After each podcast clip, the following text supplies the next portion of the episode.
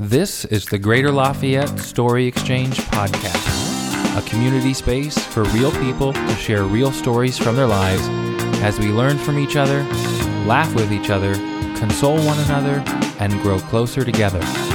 Each week, storytellers from the community tell stories on a given theme, and you have the privilege of hearing some today. This is part one of the series, All in the Family. All right, we're going to hear first from Brad Ruff. Where are you, Brad? Okay. Uh, my name is Brad Ruff, and uh, I'm a teacher somewhere uh, at BC. And uh, my story is basically about my dad. And uh, the ticket that I wrote earlier, I don't know how many people can relate to this, but I wrote down loving flatulence. And um, my father was kind of one of those pull my finger kind of guys. So when I say loving flatulence, I mean that. And um, surprisingly enough, my father was a steelworker. My mom was a school teacher, as I choke up in front of you folks. And my dad was the one that got me interested in science. And everybody goes, Well, shouldn't your mom have gotten you interested in science? And it was actually my dad and my dad got me interested in science through uh, stage magic and sleight of hand. And my father was the person that took me to my first magic shop and had me take apart magic tricks and think, uh, well, how do you do this? Why do it this way? And a lot of people go, well, why would a steelworker have anything to do with science? Or why would farming have anything to do with science? So, my father, in a very indirect way, taught me to have a lot of respect for other people.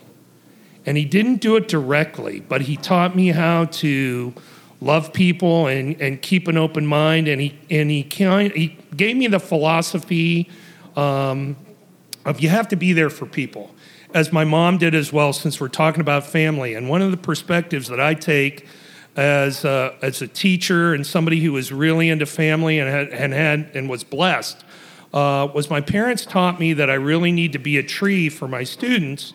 And a lot of people say, What does that mean? And I say, Well, as a tree, some dogs come up and they pee on you, and some dogs come up and they bark at you, and some dogs come up and they like to hang out underneath the shade. But your job as an educator is still to be a tree. And uh, I think I miss both my parents. Um, and that, like I said, I'm very grateful. Uh, I was raised in Ohio. Uh, I'm an Indians fan. Boo hiss, boo hiss, boo hiss. Uh, sorry, that's not a political diatribe. Uh, I still blame God for that loss, for that rain delay. Um, but uh, when you speak to family, and I wish I could have been there, uh, not to choke people up, I wish I could have been there that the day that my dad passed, he was with my nephew and they were watching, talking about basketball, they were watching a Cavs game. And my dad was eating popcorn with my oldest nephew, and they were doing the, my dad would go like this when he'd laugh. He was pull your finger kind of guy. And uh, I envy my oldest nephew a lot because he had the opportunity to spend his evening with uh, his grandfather my father on the last night he was on this earth. And uh, I was very blessed. I'm, I don't have anything else to say other than thanks.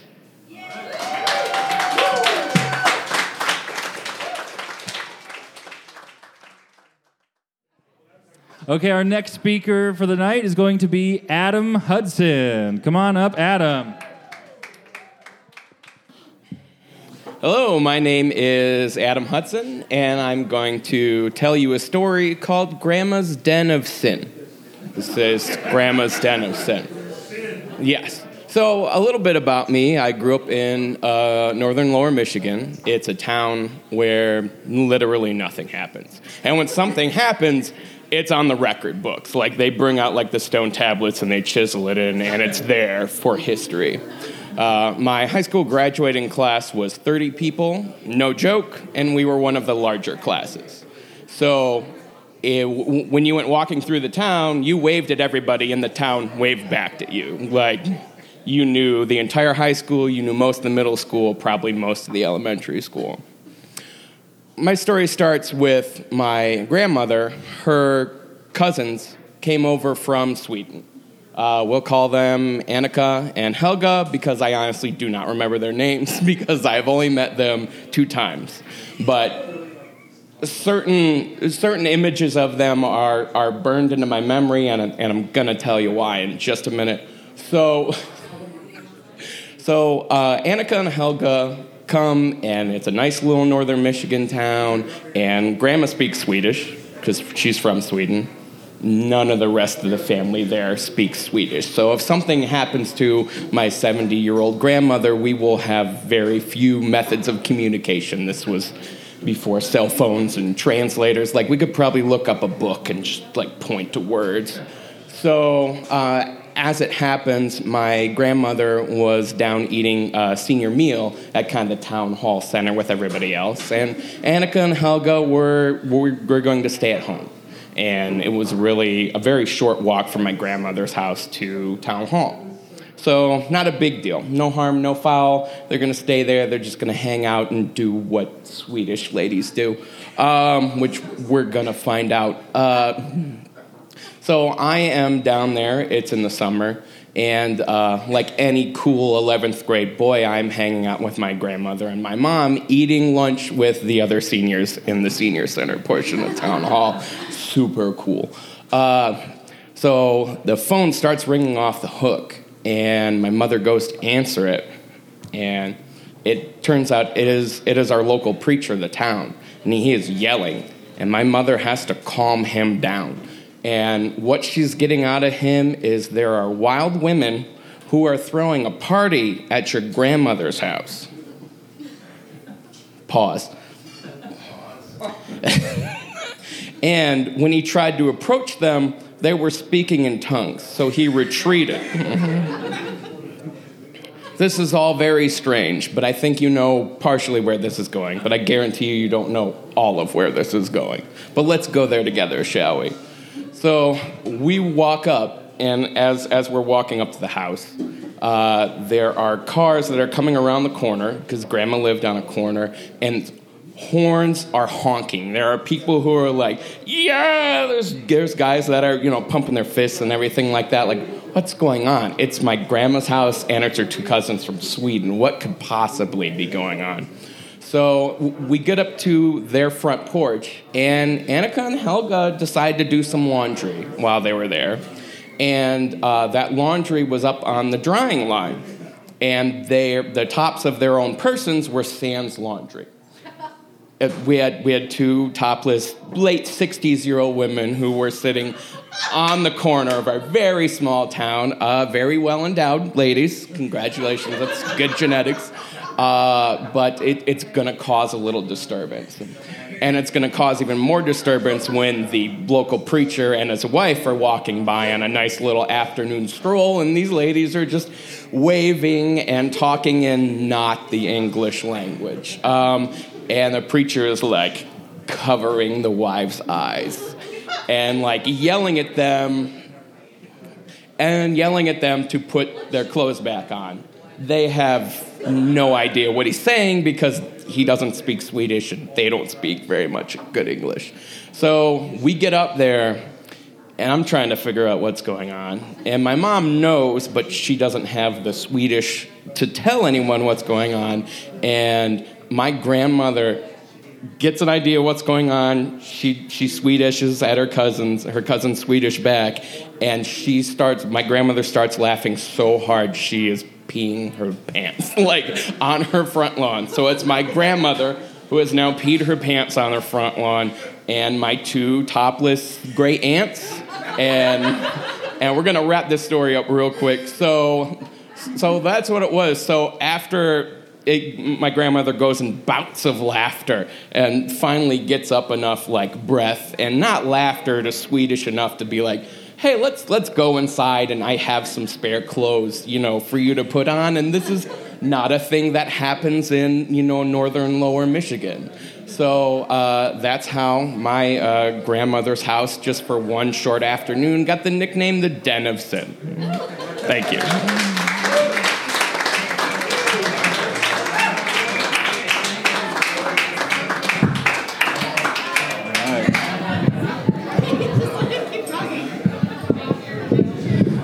Thank you for sharing.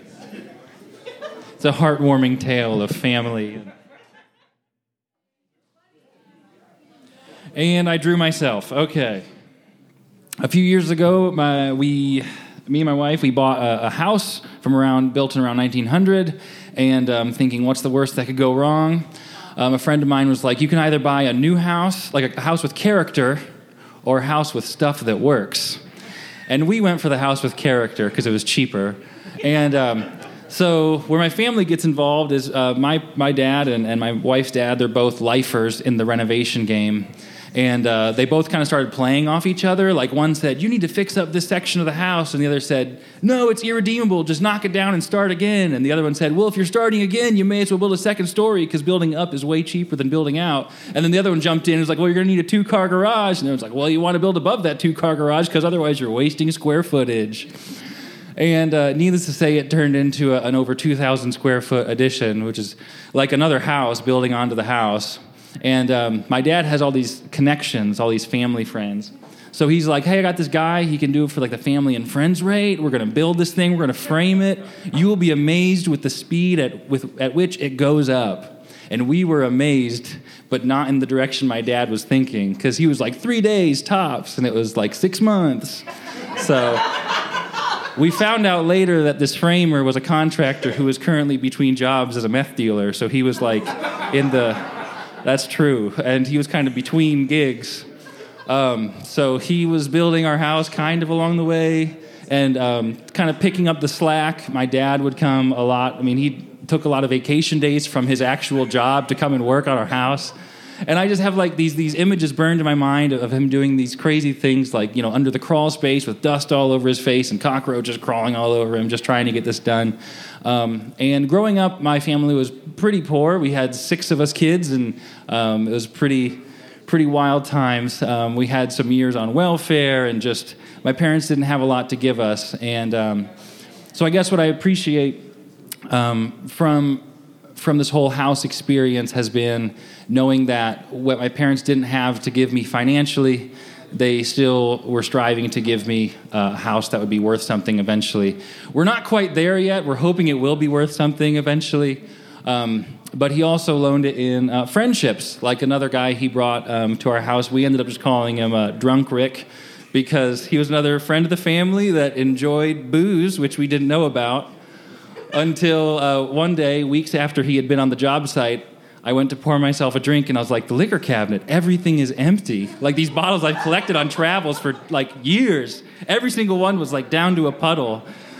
And I look outside and there's, you know, there's drunk Rick and he was he was on a piece of indoor scaffolding with a step ladder on top of the indoor scaffolding leaning against the house.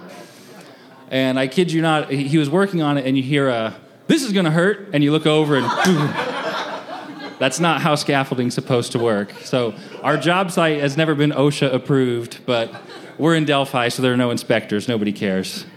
Um, all right. So anyway, so the, moral of the story is that I think um, what my dad has shown me, um, both through connecting me to colorful characters, um, but also through giving of his own time, is that we're ultimately living with the most meaning when we're sacrificing our own time and sacrificing ourselves for those we love. And so I hope that with my own family, uh, I can do the same. And I hope with yours, you also do the same.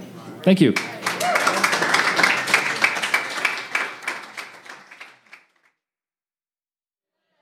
I promise, just the name, it's in my hand. We're going to hear from Mary Hartford. All right, Mary. All right, hi. um, so I'm going to talk today about my dad.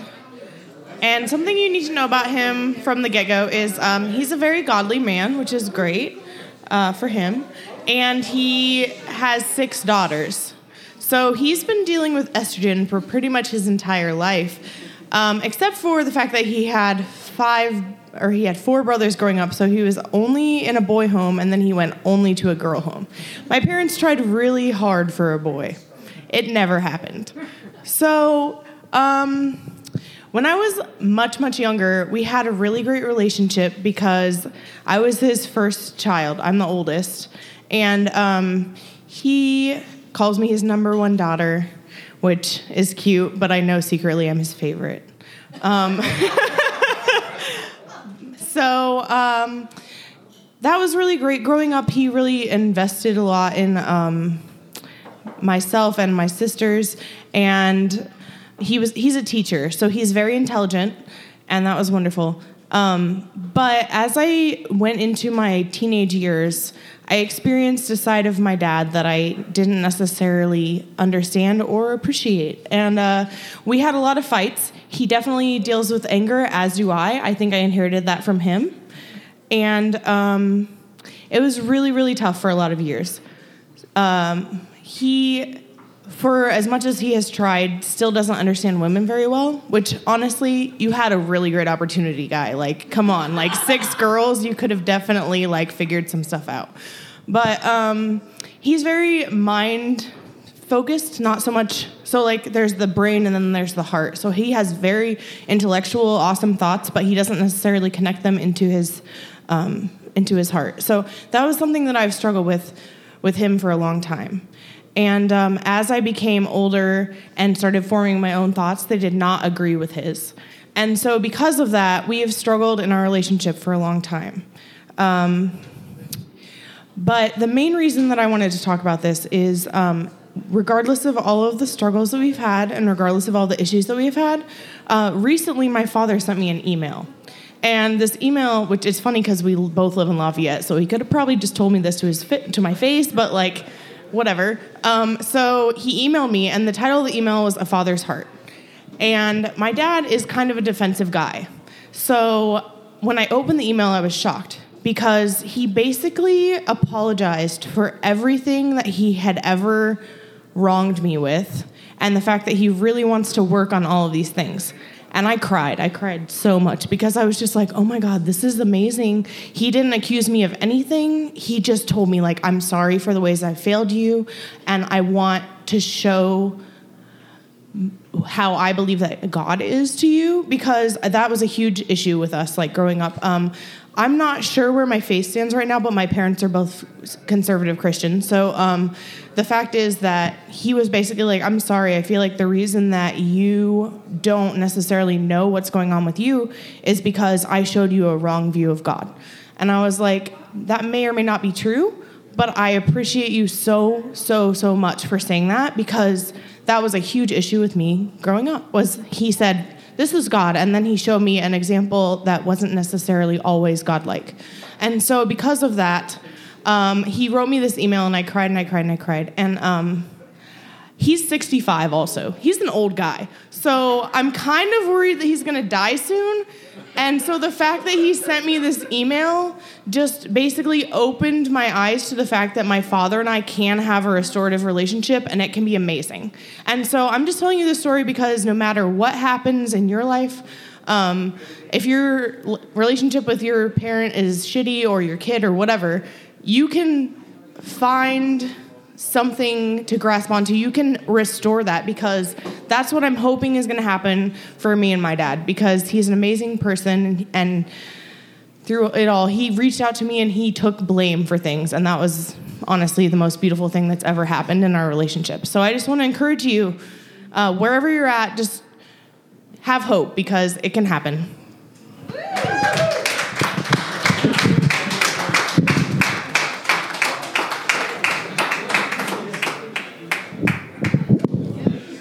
Yeah, forgiveness is powerful, and um, if these get published, Mary, we'll edit out the part where you t- said that he was really old. We'll, so you can keep your favorite status.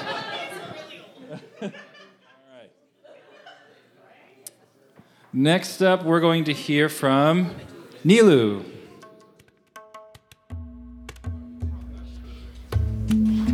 In the Hindu religion, Vishnu is the sustainer of things and the maintainer. So when you create something, you need maintenance and sustenance. So I'm going to tell you about my son. And he was born four years ago. And my daughter was a year and a half. And it was just me and my daughter, just the two of us. And when um, my son came into our lives, the three of us would have conversations. You know, I would put my daughter in a stroller and we would go on walks and she would say, Birdie, birdie, tweet, tweet, tweet, doggy, doggy, woof. And I would talk to my son. And I would say, My darling boy, the three of us, it's just gonna be the three of us. You have to, we have to all work together because it's just the three of us. And he would say, Oh, mommy, I'm gonna be a good boy and I'm gonna take care of my sister and I'm gonna take care of you.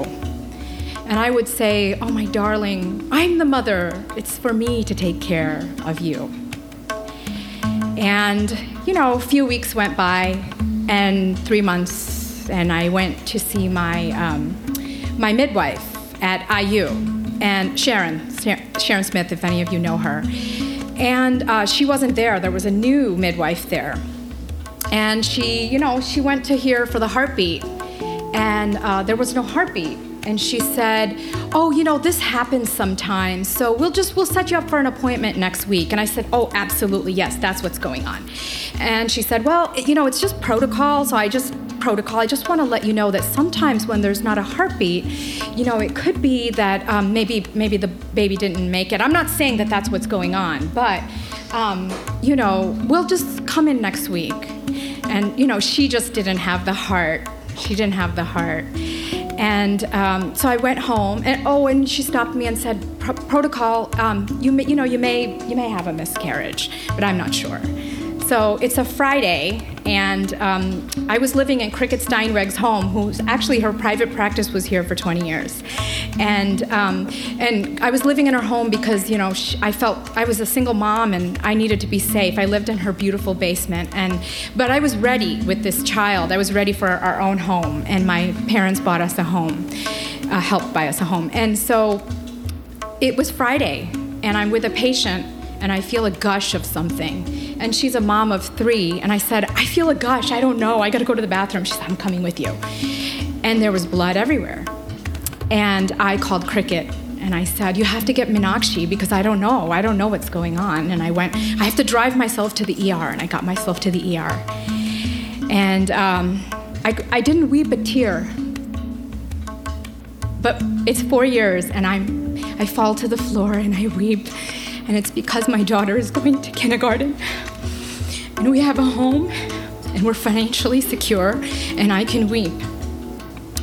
And I say to my son, I miss you. But you know, in India, there's a Ganga river and it's holy. You don't take the whole river home with you. You just take a handful and you put it in a copper uh, vessel and you keep it with you, and so you have part of the holy river. So I had three months or less, I don't really know, but I have this holy river with me, and um, I want to sing the lullaby that I sing to my son for you.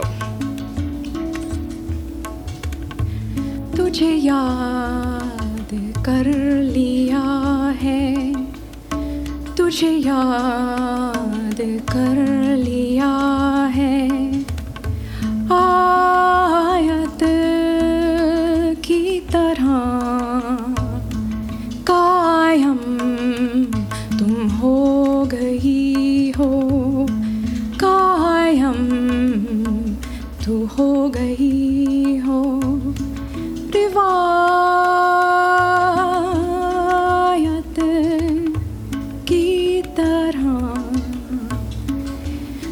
तुझे याद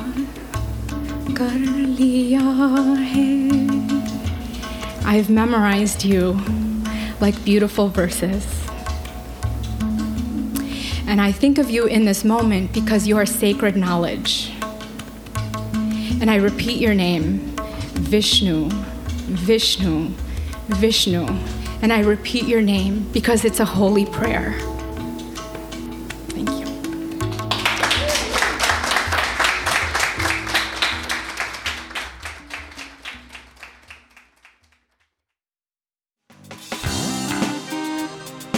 So much for listening and being part of the community. We'd love to see you and hear your story at the next Greater Lafayette Story Exchange event.